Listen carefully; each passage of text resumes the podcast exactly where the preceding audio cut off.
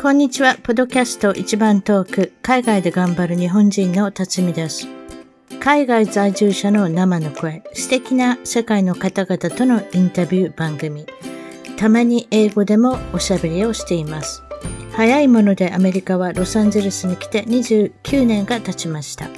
番組のウェブサイトは一番トーク .com 一番トーク .com ゲスト情報や海外お役立ち情報をゲットしてくださいね。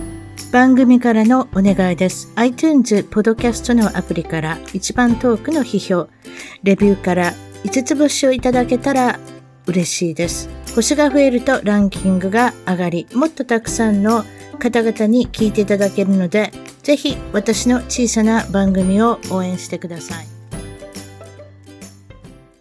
それでは今回のポッドキャスト、海外で頑張る、一番トーク、海外で頑張る日本人トークは、オーストラリアのゴールドコーストより、えー 2, 2年お住まいになられる富永拓也さんに来ていただきました。こんにちは。こんにちは。ちょっと初めとちっておりますけれども、オーストラリアのゴールドコーストに2年ということで、海外生活はすべてこの2年ということで大丈夫ですか？そうですね。はい。生活は2年がすべてですね。そういうことですね。はい、わかりました。そして、えーいろいろ皆さんに聞いてることで、まあ、いろいろ国民性、例えば文化の違い、お国柄毎日かい感じられてると思うんですけれども、どういったことがありますか？うーんとですね。結構、まあ、国民性で言うと、なんていうんですかね。オーストラリアの人って割とこう、ハッピーな感じで、うん。うーん仕事するのがあんまり好きじゃないんだな、みたいなのはもうパッと見て感じるところですね。うん、あ、そう。はい。そうですね。もう仕事5時にピタあ、うん仕事よりも遊びの方が大事とか？そうですねか家族が大事とか？そうそうそうそう、もうそんな感じですね。なので、義務的に考えてる。そうなんです。いいなと思いつつ、ああ、お店開いてないなみたいなところがあって、日本の感覚だとちょっとギャップがあるっていう感じですね。例えばその、いあの、店屋が開いてないってどういう店屋が開いてないんですかなんかこうもう時間になっちゃうと、もう中にお客さんいるのになんか15分前ぐらいからシャッター閉められて、あいもう出てってみたいな感じに。なってったりだとかそ、そ、それどういう店のこと言ってるんですかそれだからもう有名な携帯ショップとか、こっちの。何時に閉まるんですか？携帯ショップ。本当に5時とか5時半とか、まあ曜日によっては。な。そう、もう出てってし、もうシャッター閉まっちゃったよアメリカ9時時ぐらいまで開いてますよ。そうなんです。にまあ日本もね、割と眠らない街みたいな感じで言われたりしますけど、スーパーマーケットなんかめちゃめちゃ開いてますよ。24時間の時もありますもん。そうそう、まあこっちはもう眠りまくる街っていう感じですね。そうそう。なんかヨーロピアンで、やはりヨーロッパの文化なんですかね、それがね。そうですね。まあいい,、うんいいなと思いますけどね。まあこっち来て、まあそんな店なんて開いてなくても死にはしないなっていうのは気づいたっていう感じまあそうですけど、5時に皆さん仕事終わるんだったら5時以降に開いててほしいですよ。どっちかって言ったら朝開かないで、うんうん夜開いててほしくないです？そういうの。そうですね。まあその、なんていうかね、あの、食べ物が売ってるスーパーマーケットとかもっと長く開いてたりはしますけれども、うんうん。それでも何時まで開いてる？スーパ9時かなー。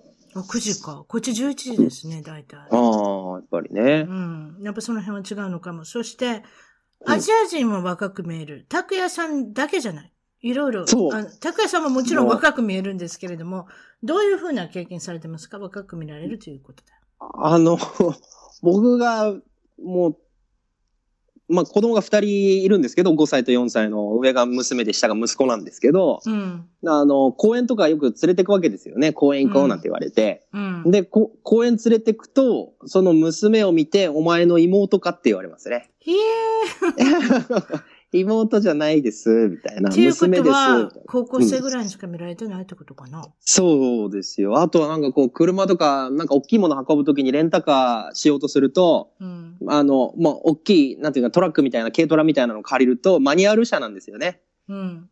で、マニュアル車だと、お前みたいなやつにマニュアル運転できるかとかって言われて、うん。いや、マニュアル運転できますよ、とか。ということはそこでも高校生ぐらいってこと？え、そうそう、なんか子供、子供っぽく見られて、お前オートマしか無理だろう、顔からして、みたいな。うん、そうね。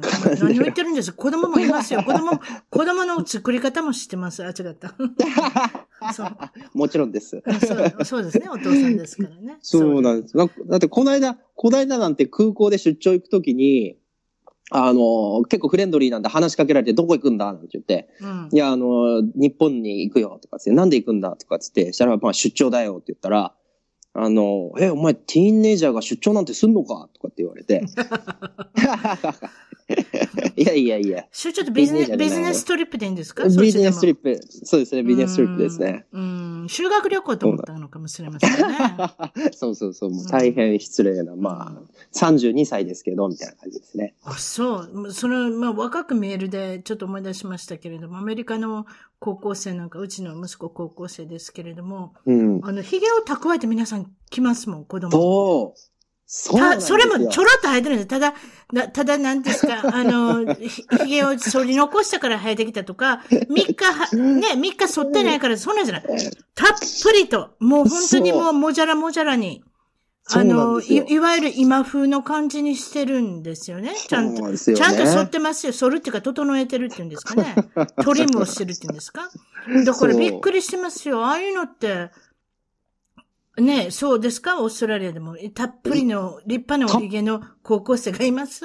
そうなんですよ。だから、僕、こう、こっち来た時なんて、こ結構まあ制服があって、学校の制服着て歩いてる人がいるんですけど、うんうん、えらい髭生えてて、あれ、これ専門学校かな？みたいな。そうでしょう。そう、やっぱ高校でしたね。ね10代でね。でも逆に言えばね、髭の生えない人は悩んでるんですよ。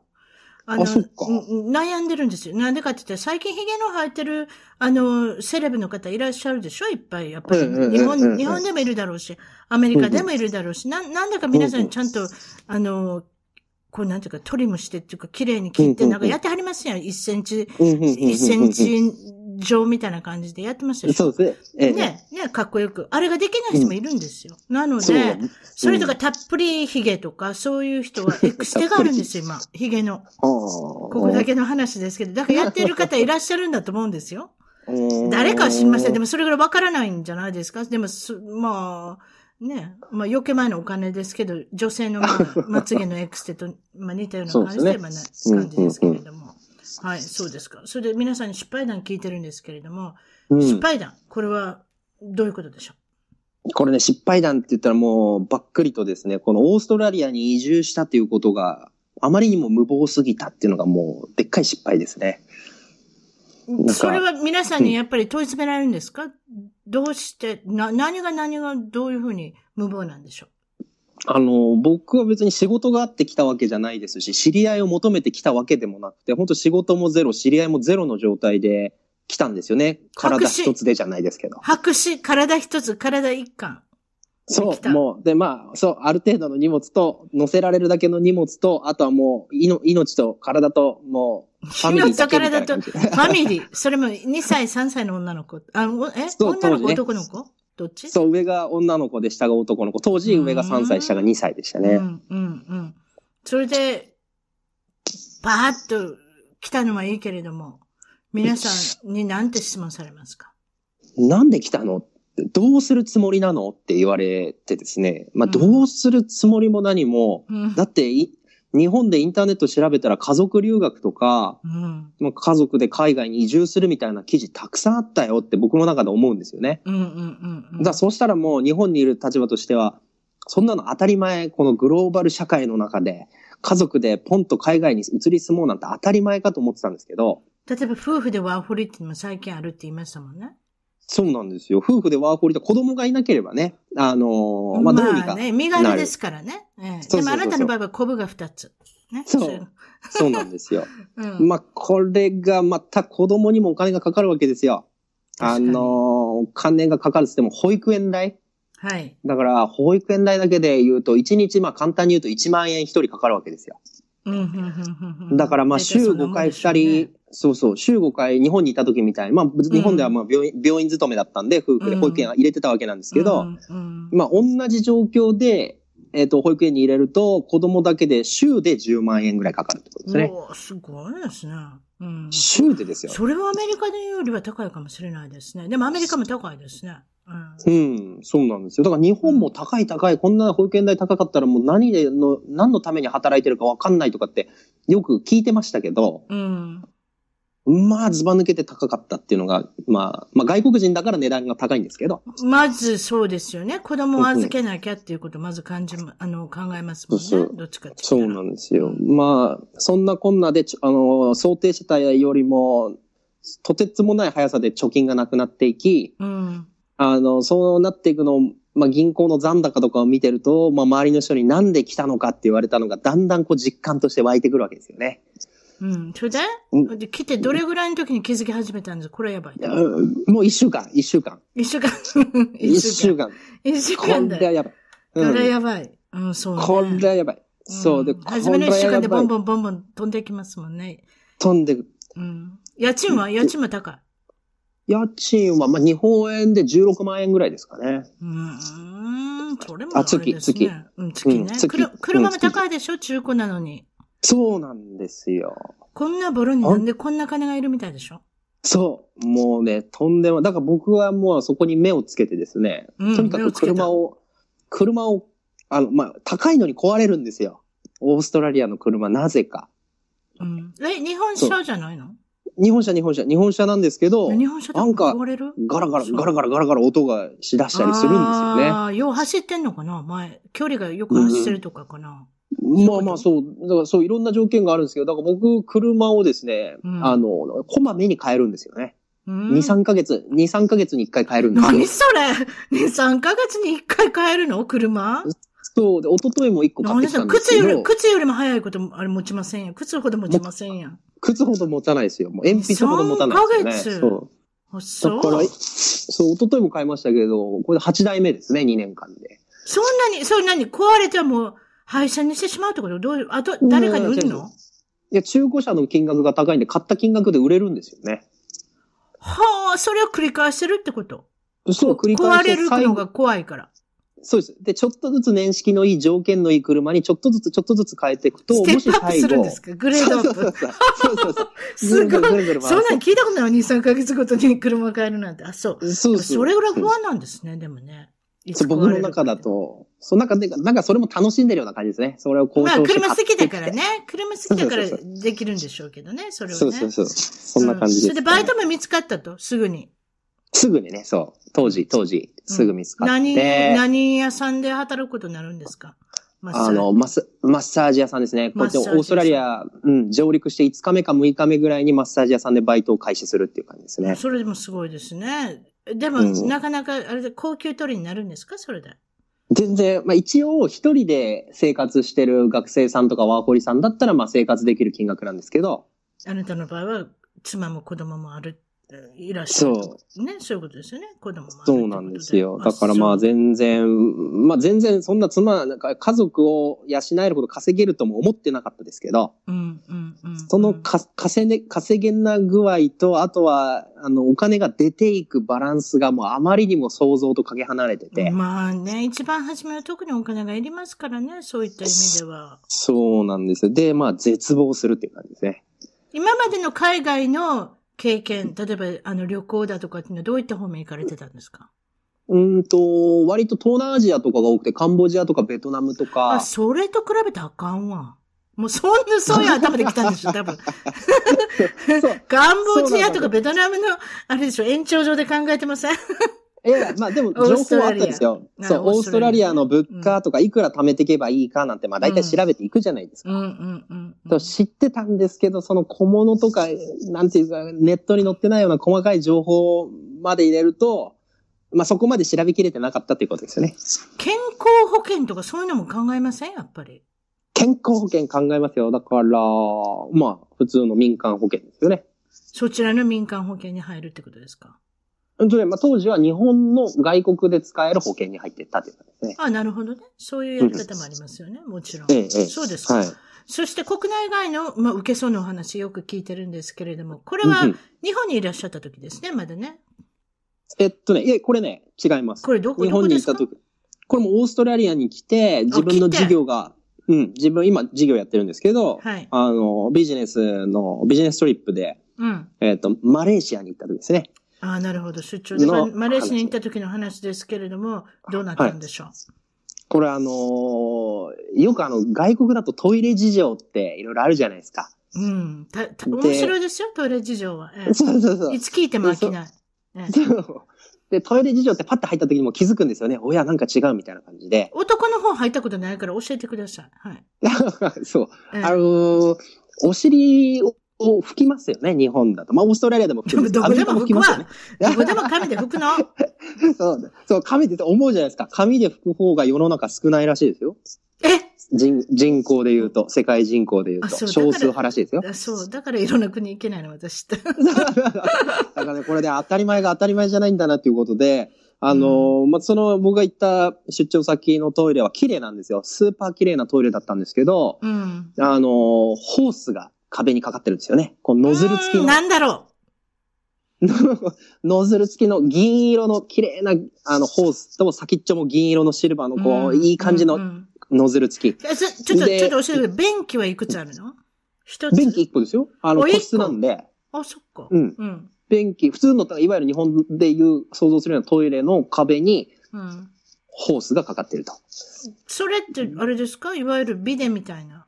なんかあれですかね。私、ビデとかって偉そうなこと言うたけれども、使ったこともないし、どうやって使うのかも分からへんねんけど。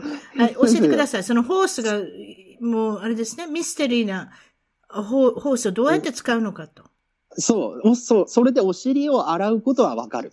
多分、こういう国の感じだと、まあ、お尻洗うんだろうなって想像、まあ、どっか例えば、でも聞いたホーことあったしス。の、うん、ホースの先はどうなってるの？か、シャワーヘッドみたいになってるんですか？そう、シャー。ワーヘッドみたいに、もういわゆるシャワーヘッドみたいになってるわけですよ。でも穴はいくつ開いてるんですそういうのって。あ、な、まだ、だ数えてないか そんなそう、恐ろしくて触れなかったですよね、その時に。ちょっと待って、笑ってしまった。でも、いくつか穴は開いてるのね。絶対こっから出るっていう、そう確信ある穴が開いてるわけですね。そうですあとはで水というかお湯だけっていう。そうだ、い水なのかお湯なのか、あとは壁が濡れてるんですよ。びしゃびしゃに、トイレの壁がですよ。なんででしょう。うんだからなんか、いそれ使ってるんだろうなって、もう入ったらすぐわかるわけですよ。なんか変だ。うん。で、やってみたの？やってみてないんですよ。で、わかんなくて、うん。で、ああ、こういう国なんだなっていうことで、うん。その日ちょうど泊まったホテルが、ちょうどマレーシア人の、マレーシア出身のええ。人と同じホの部屋で泊まったんですよね。こう、集団のビジネストリップだったんですけど。はいはい。で、その彼がですね、トイレに入ったらですね、うん。ブシャーって音がするわけですよ。ブシャか、ーって。なんかあのホースの音がしてるわけよそうね。そうそう。使ってる、使ってるっていうことですよね。あなたは聞き耳立ててるわけや。そうそうそう。想像しただけで面い。白いですけど。そうそう、うんこれ、いや、これどう使ってんだろうって勝手に想像するわけで、こういろんな音が聞こえるので想像してるわけですね。そうそう。こう前からブシャーかな、後ろからブシャーかな。でもちょっとやっぱりおし、お尻をちょっとだけ上げて、お尻に向かってブシャーかな、みたいな。うんうんうんうん。その感覚想像してるわけや。そうそうそう。で、で、彼が出て、まあ彼は年で言うと22歳かな？22歳。うん僕の 10,、うん10個下ぐらいの彼ですけど。うん。で、あのー彼が出てきたんですよ。うん。トイレから。うん。そしたら、もう僕はもう気になって仕方がないんで、聞くじゃないですか。そりゃそうですよ。あの、うんそう、あのホースは一体どう使うんだと。うんうん。うん。そう、前からなのか、後ろなのか、座ってやんのか、立ってやんのか、洋服が濡れたらどうするんだ、みたいな感じですね。うんうん。そう。そしたら、もう露骨にため息をつかれて、うん。はぁ、みたいな。なんでそんな大人が。相相手うん何人？相手はマレーシア人？マレーシアの人そう。英語が喋れるマレーシア人みたいということは、なんでこんなもん分かれへんみや、みたいなため息をつかれたわけや。な。そう。うんそう。でそんなのは母ちゃんに習え、みたいな。俺に聞くんじゃねえ、みたいな。っていう感じの顔をして、うんもうさらりと、うんあ、の、座って前からだって一言言ったんですよね。あ、座って前からだと。あ、なるほど。ええそう。で、で、僕はまあ、そういうため息疲れたんで、ちょっとやってみて、やってみてなんて言えないわけですよ。そう、誰も言えないでしょ。そう。そう。そう。だから、もう、もう、分かったと、座って前からだと。いうヒントを得たので、僕が次トイレに入った時に使ってみようということになったわけですよね。もうウキウキして入ったわけですね。もうとにかく、とりあえず一回使ってみたい。そうそう。だからに日本で言うと、後ろから入っノズルがジューって出てきて、うん。それがお尻にピュピュピュって当たるわけじゃないですか。うん、ウォシュレットみたいなこと言ってる、ウォシュレットみたい。そうそう。で、め命中力はまあかなりいいわけですよね。素晴らしいじゃないですか。あの、温度の調節もしてあるし。そうそうそうそう。そしてその水圧の調節もしてあるから、痛い、痛くもないし、そうかといって緩くもないし、みたいな。そうそうそうそうそう。ね、自分で調節できるし、それじゃない。そう。うん、そう。で、前からなんですよね。だから前からまあやってみましたよ。ノズル手をね、はい、座って便器で股の間から手を入れます。はい。で、想像します。はい、この辺かなっていう。うん、ただ、僕はこう、股の間から手を入れて自分のお尻の穴を狙ったことがないんで、はい。この、この角度で行ったらいいのか、わかんなかったんですよね。でももう、でももう手突っ込んでますんで、うん、もうちょっと、ちょっと、べってやってみるか、みたいな感じですよ。うん、で、わかんないけど、こう水をダーって出してみたんですよ。うん裸ですか？あなた全部裸？裸じゃない、裸じゃない、裸じゃない。トイレ裸じゃない。あ、そっか。そうです。全然裸じゃないですよ。あ、でも、私だってもトイレ入る、そのドアを閉めた途に、全部脱いでからやってみたのかと思ったんですよ。一応。いやいやいやいやいや、もう、だってか、ウォッシュレット感覚ですから。ああ、そうか？そうかそうかそうかそうかそうか。そう。うん。で、バーって発射したら、うん、それでもう、ーって声が、もう、なんてですかね。もうすごい声が出ちゃって。あまりの水圧だったんですか？そう、あれね、水圧がね、もう超絶水圧。うん、もうね、半、半端じゃなかったんですよね。ということは、お尻以外のところに今当たったってことですか？そう、お尻のちょっと前。真ん中のとこですよ。ああ。で、バラー一物に当たったわけですね。そうそう。大変じゃないですか。そうですよ。一物の後ろですよ。一物のちょい後ろ。ああ、そっか。そう。男子で言うとね、男子で言うと一物ちょい後ろっていうやつですよ。そうそう。大変、大変な痛さ。痛そ、それ、それ自体は痛くなかったんですけど、びっくりしたんですよね。はい、ジババババババジババババってくるわけなんで。ええー、すごい水圧の音ですね。そう、そう。で、それをで、焦ってお尻をちょっと上げちゃったんですよ。逃げたんですよね、お尻が。パッてこう上げちゃったんですよ。うん。そしたらもうトイレの後ろのところびしょ濡れ。で、自分の着てたシャツびしょ濡れ。うん。で、焦って股の下からノズルをバーって引き抜いたんですね。うん。そしたら、そしたらこの、たまたまに、バコンって当たっちゃってですね、このノズルの上のところに。あららららららら。うん、でも、ああっていう。痛いわ、濡れるわ、なんか。そう。すごいですね。でも想像しただけでもすごいですけれども。そうなんです。まあ、まあでもホテルでよかったですね。これが例えば空港かなんかでやってたら大変なことですよ。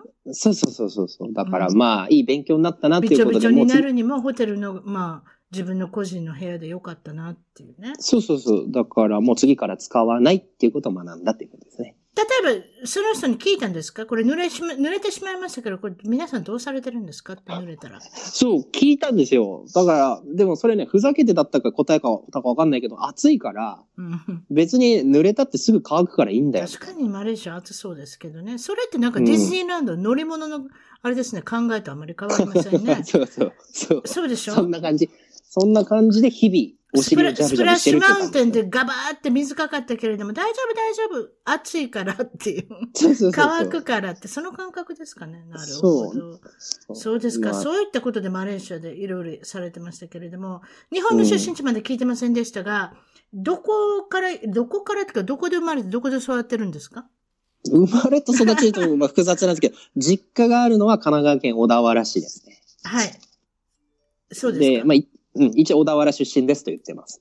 小田原出身ですね。なるほど。はい。えっ、ー、と、神奈川の方結構多いですね。こちらの番組に出てこられる方で。本当に、ね、本当に多いと思いますよ。多分東京よりも多いんじゃないかな。わ、うん、からないですけれども。大体一緒ぐらいかな。この二つ、二件多いですね。な、なぜか知らないか千葉がないんですよ。千葉からの方がいらっしゃる今千葉の方募集してますんで、みたいな。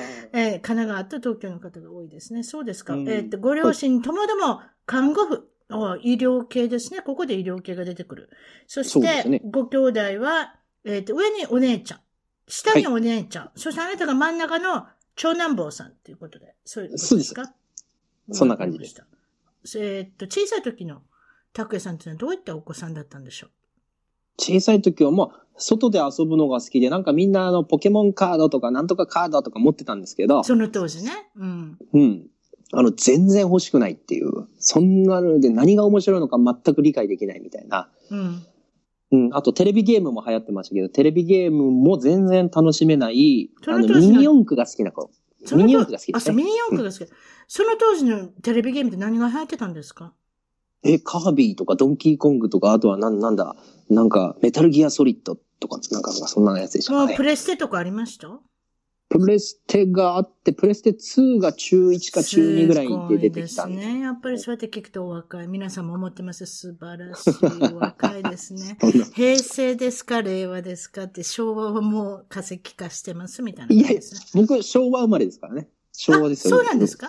生まれ昭和61年。私なんかもうアメリカいるから平平成なのか昭和なのか何だか分かってません。そ。ういうことですね。今、令和っていうのになりましたけれどもね。そうですか。えっ、と、えミニ四駆。ミニ四駆っていうのはどういうふうなおもちゃですか？まあ、簡単に言うと、プラモデルにモーターと電池乗っけて、うんコースを走らせて、速い方が勝ちっていうゲームですね。ゲームっていうか。プラモデル遊びですねうん。でレレーシングをするんですね。そう、だからこういうパーツを使った方が速いとか、こういう風なチューンアップした方が速いとかっていうことですよ結構そうじゃもう、もうそれの大好きな男の子が車好きになるっていうことは、保証されてるような車ですね。あ、車じゃない、あの、あの、おもちゃですね。そう、車好きですね。特に上がお姉ちゃん、下がお、んあの、妹さんだったら、うん相手は人形ごっことかで遊んでたあれですもんね。うん。まあそうですね。う。ん、あなた男のところを見せなきゃ、そこで。ミニ四 ミニ四駆で。男、男っぽいとこ男らしさ。を見せなきゃ。うんっていうこともあったのかもしれない。ちょっとわかりませんけどうん。今もということは、車が大好き。うん、まあ大好き、まあ大好きですね。好きですね。だって、ね、あのー車をよく買い替えるっていう。今ね、オーストラリアだと、そう、まあ今、2年間で、一昨日買ったのが8台目ですね。すごいですね。そう。まあ、くるくるくるくる、車をいろんな車買っては売って、買っては売ってを、えーまあ趣味じゃないですけど、まあ、やってるということですね。まあ、車好きだからそこまでできるんでしょうね。うんうんうんうん。まあ、奥様嫌がってるでしょうけどね、どっちにしても。そう、オーストラリアの車ね、壊れるんですよ。で、壊れるけど中古車の値段が高いっていう、まあ、特徴に着目してですね、うん、めちゃめちゃ高いですね。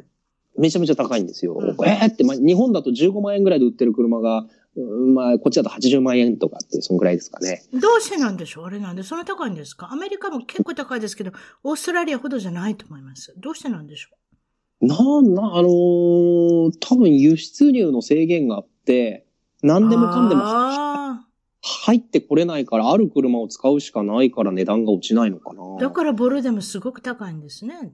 ということですよね。距離があかなり、んまあ、距離数が走ってる車であっても高いとかっていう。そう。あとは古くても家とかで、家も値段がなかなかあんまり日本ほど下がんないんですけど、あ、それはアメリカでもありますね。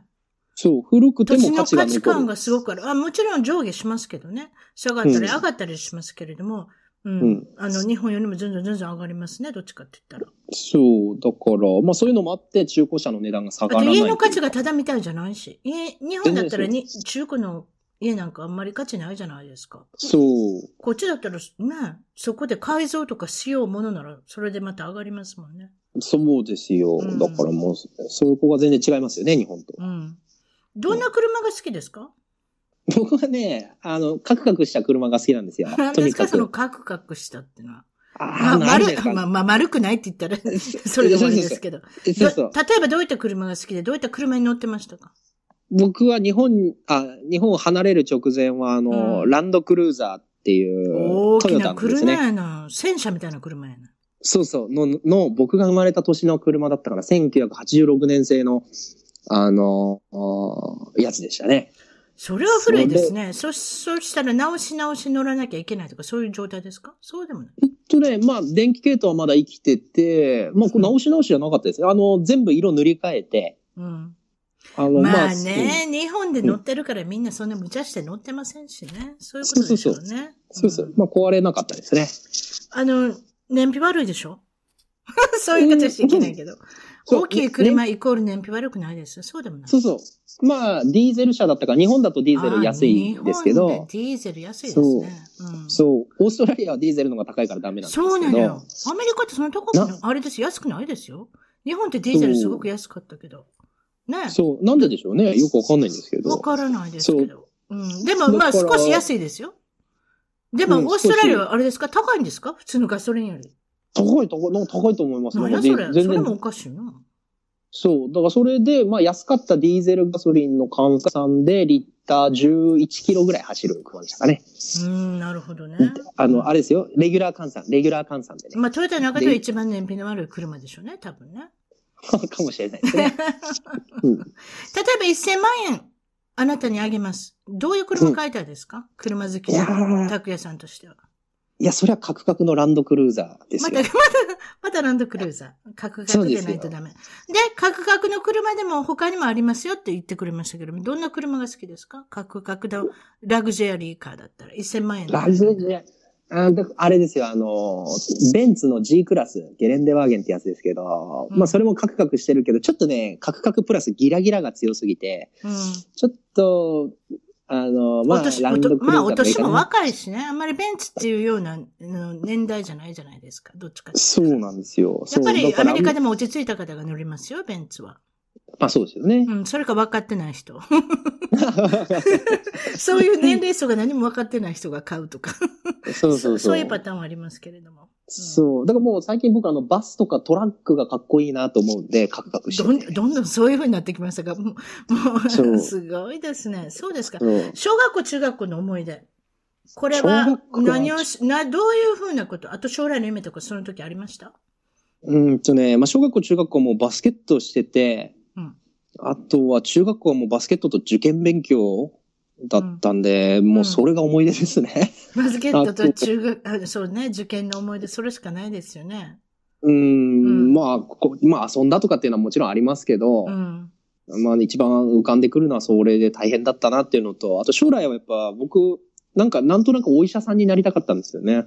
やっぱりあれですかね。あの、お家が医療、医療系の、お家で医療系とかしですか？看護、看護婦さんされてるから、そういったやっぱりお話が飛び交うから、そういったところに自然に興味が持つようになるんですかね？お医者さんになる。そうなんですよ。そうね、多分そうですよね。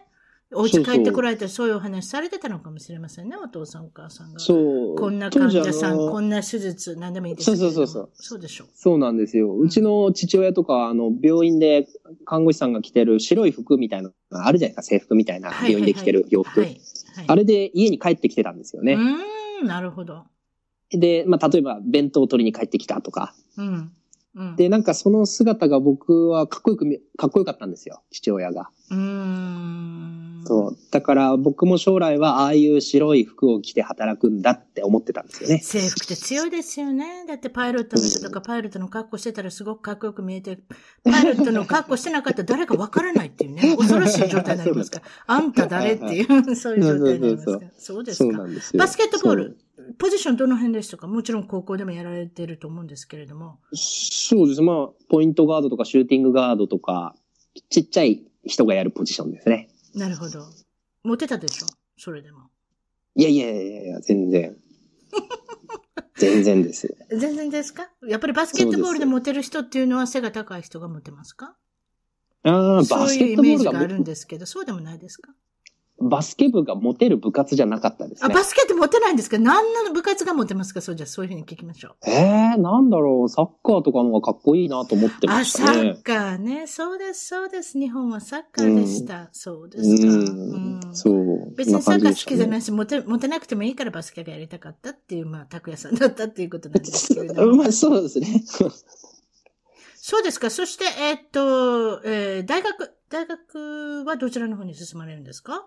どういった大学はですね、うまあ、あの、理学療法士っていう職業が、まあ、リハビリやる人ですね、日本の。うんうんうんうん。僕は、まあ、理学療法士、今年で11年目ぐらいの理学療法士なんですけど、うんあの、理学療法の大学に進学したっていうことになりますね。なるほどね。それはまあ、アメリカで言うと、理学療法士っていうのは、あまあ、フィフィジカルセラピスト。よく手術の後とか、怪我の後とか、少し、あの、まあ、リハビリですね。いわゆる、動か、ね動かな、動かなかった筋肉だとか、まあ、骨だとか、なんかそういったものをすべて、まあ、昔のように、ちょっと前のように戻すということですよね。そうですね。特にやっぱりこの、あの、お勉強は、そのスポーツの選手とかにも、やっぱりあれですよね。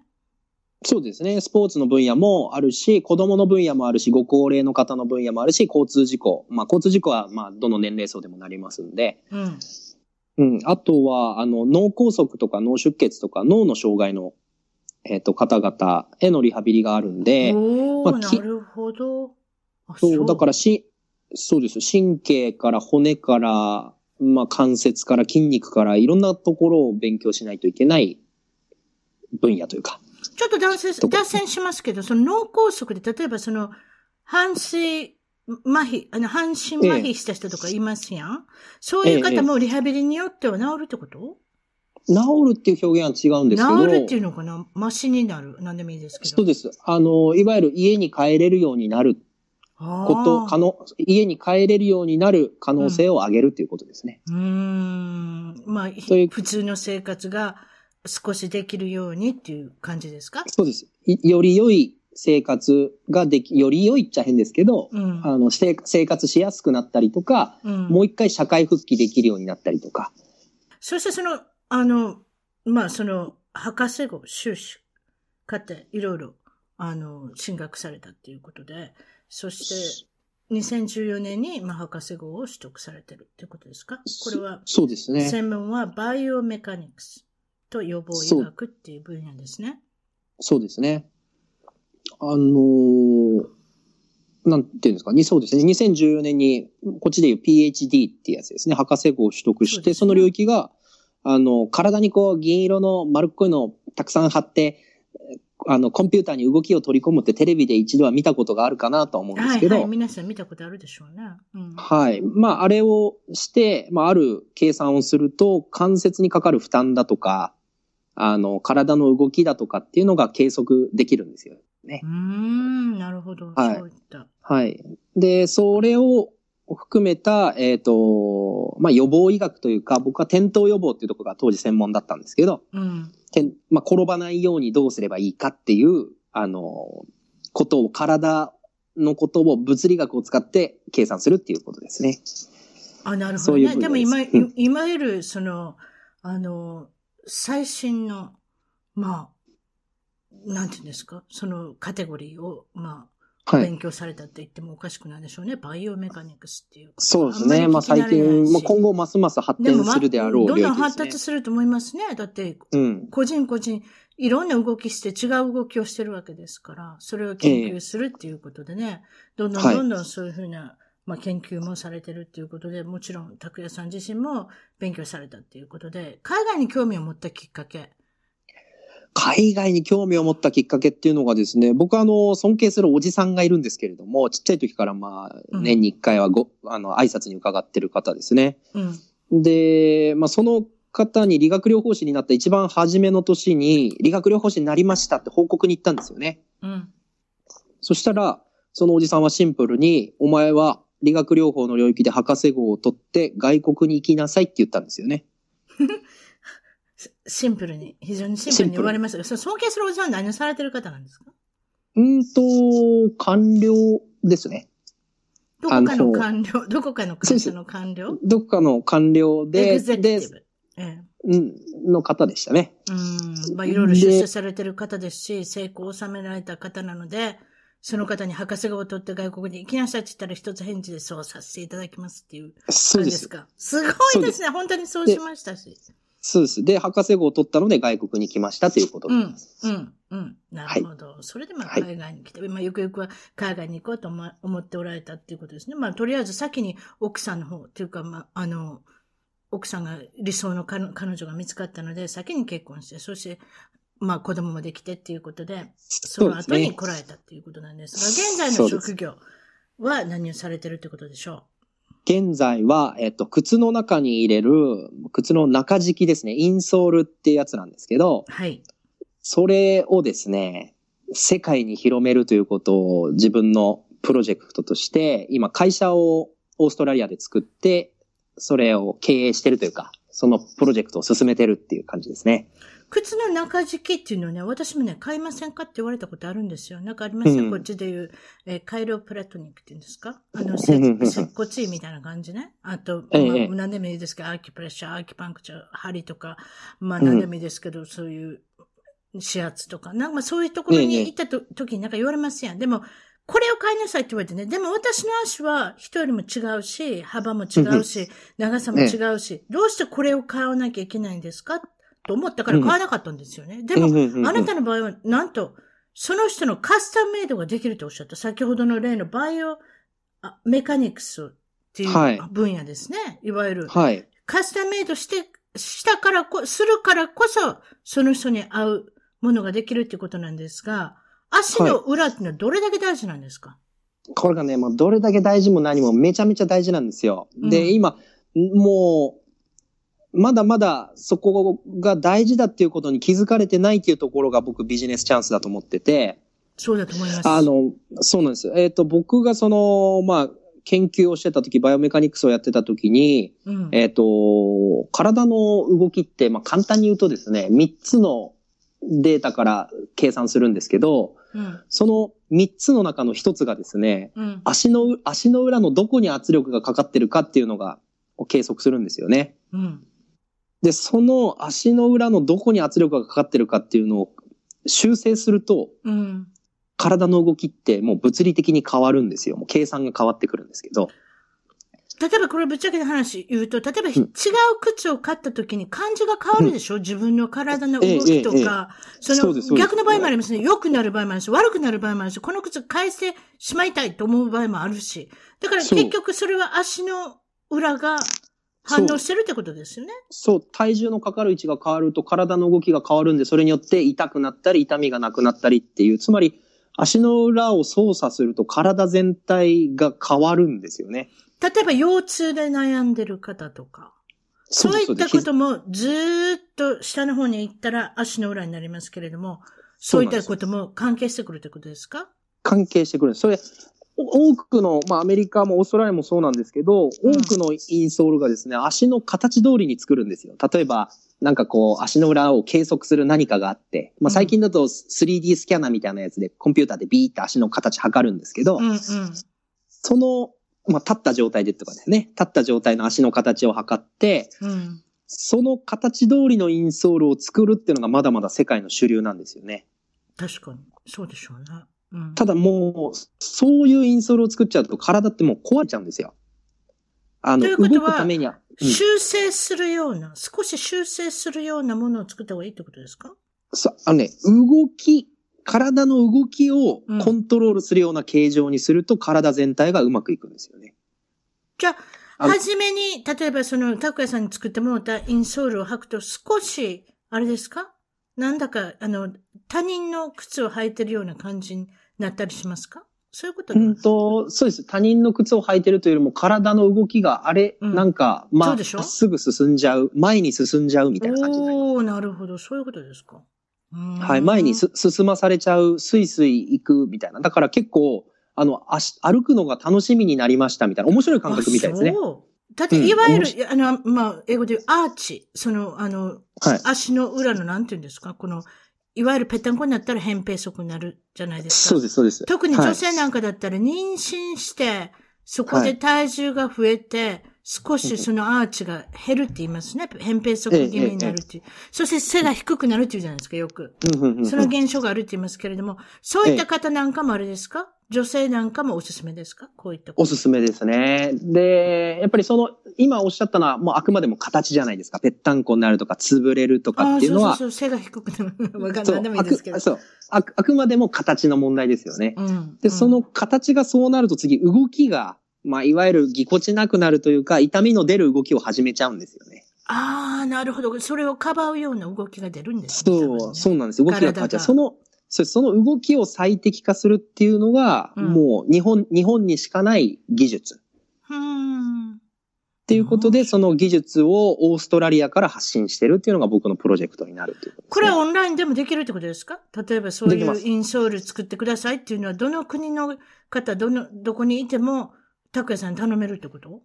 そうです。今、えっと、今現在だと、いろんな情報を、あの、教えていただく必要があるんですけど、はい、あと、まあ、1年ぐらいでですね、うん、あの、本当に手軽にかなり動きを改善させるインソールを作る今計画が進んでまして、うん、それを作り終えると、もう世界中の方々が、いいインソールを入れることができるってことですね。まあ、いいインソールっていうのはつまり動きを最適化する。まあ、足を、足の形通りっていう今までのインソールじゃなくて、もう次世代の、次世代インソールを手に入れることができるということになると思います。じゃあ、拓也さんに連絡するには何かウェブサイトとか、Facebook でつながりましょう。何かありますか？そうですね。えっと、バンバウェブサイトもあるんですけれども、Facebook もあるんで、うんと、どどうしたらいいんでしょうね。またあの。口で言いますか、うん、それともリンクを、そしたら、えっと、一番トーク .com の方に、ゲスト情報の方に、クリックできて、はい、あの、そこに行けるようにしときましょうか。そういうふうにしておきましょう。そうですね。はい。わかりました。そしたら Facebook もあるってことですので、あの、はい、そちらの方の、えっ、ー、と、さ、えー、リンクの方も、一番トーク .com、一番トーク .com のゲスト情報から、えっ、ー、と、はい、そちらの方に詳細は、あの、リンクの方を、リンクの方を付けさせていただきます。今日はどうもお忙しいところありがとうございました。はい、ありがとうございます。はい、どうも失礼します。はい、失礼します。一番トークのツイッターでぜひフォローして絡んできてください。また一番トークの Facebook で気に入ったらぜひいいねをお願いします。番組の聞き方は iTunes もしくは内蔵のポッドキャストアプリより一番トークを検索 Android のスマートフォンからはサウンドクラウド Google プレイミュージックのアプリより一番トークを検索チャンネル登録をして新着をいち早くゲット私の小さな番組をぜひ応援してください。